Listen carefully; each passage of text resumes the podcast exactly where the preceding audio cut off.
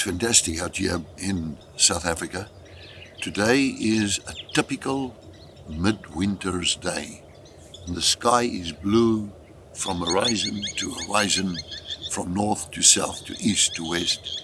It is just beautiful. Birds blowing, uh, making sounds in the trees, and uh, it's just out here in nature. There's a little prayer, prayer place here in this bush around me, and I got another one like this. In fact, I got a, several of these prayer spots that I can walk to to be quiet with the Lord. And I want to talk to you again, heart to heart. To me, only one person exists on the other side, and uh, of this camera. And you know, it's like uh, I don't want to talk to a crowd. I want to talk to you, and I want to connect my heart with you. But more important, connect both our hearts to God so the Holy Spirit can flow and you can get something out of this time and again.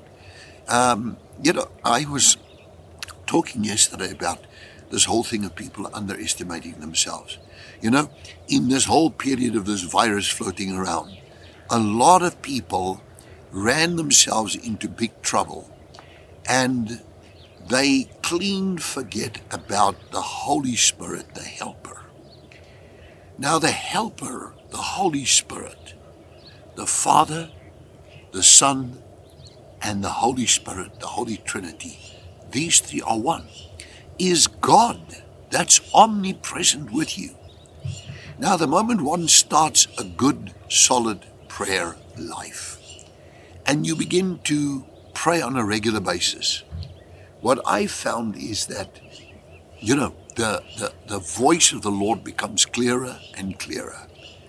I was saying something on, on the platform in church that what, what struck me in, you read the book of Acts, is how clearly they could hear the Holy Spirit said. I think Acts chapter number 10. Uh, I, I, I think of how Acts chapter number 13, how easily they could discern the Holy Spirit. And it became something of a challenge to me to say, all right, I want that also. I want to be able to hear what God is saying like that.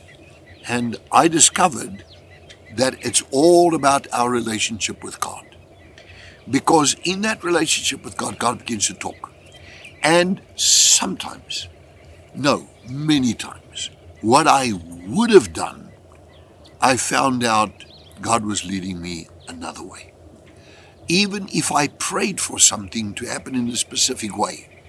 God made it happen, but it came in a different way.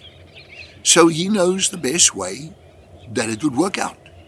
Sometimes even there were prophetic words given by old prophets. They're now gone on to be with the Lord, like Professor Dick Mills. He's one of the co-authors of the new the New Spirit-Filled Life Bible, the Spirit-Filled Life Bible and he gave me some of his books of research on word wealth. And uh, he was outright a prophet. He could quote the, the scriptures. He was so in the scriptures. And uh, he would give a, a prophetic word. And there were some of these men. There was another man called Robert Mueller years ago. Now, what you expect to hear from God is not necessarily what you hear from God. What you don't expect God to do is what He does. You wanted it to happen, but you had your way planned out. And then God made it happen another way. So, what is then my message for today? Don't give up. God's got a plan, and He's going to bring it to pass and cause it to work together for you. I thank you, Lord. We need patience as Christians. We need a lot of patience. And as we get more and more patient, so the Lord becomes stronger in His Word because our faith also is tested, more valuable than gold. Bless this person on the other side of the line.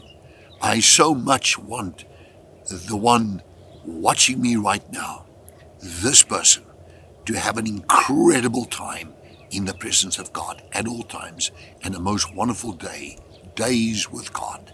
Amen.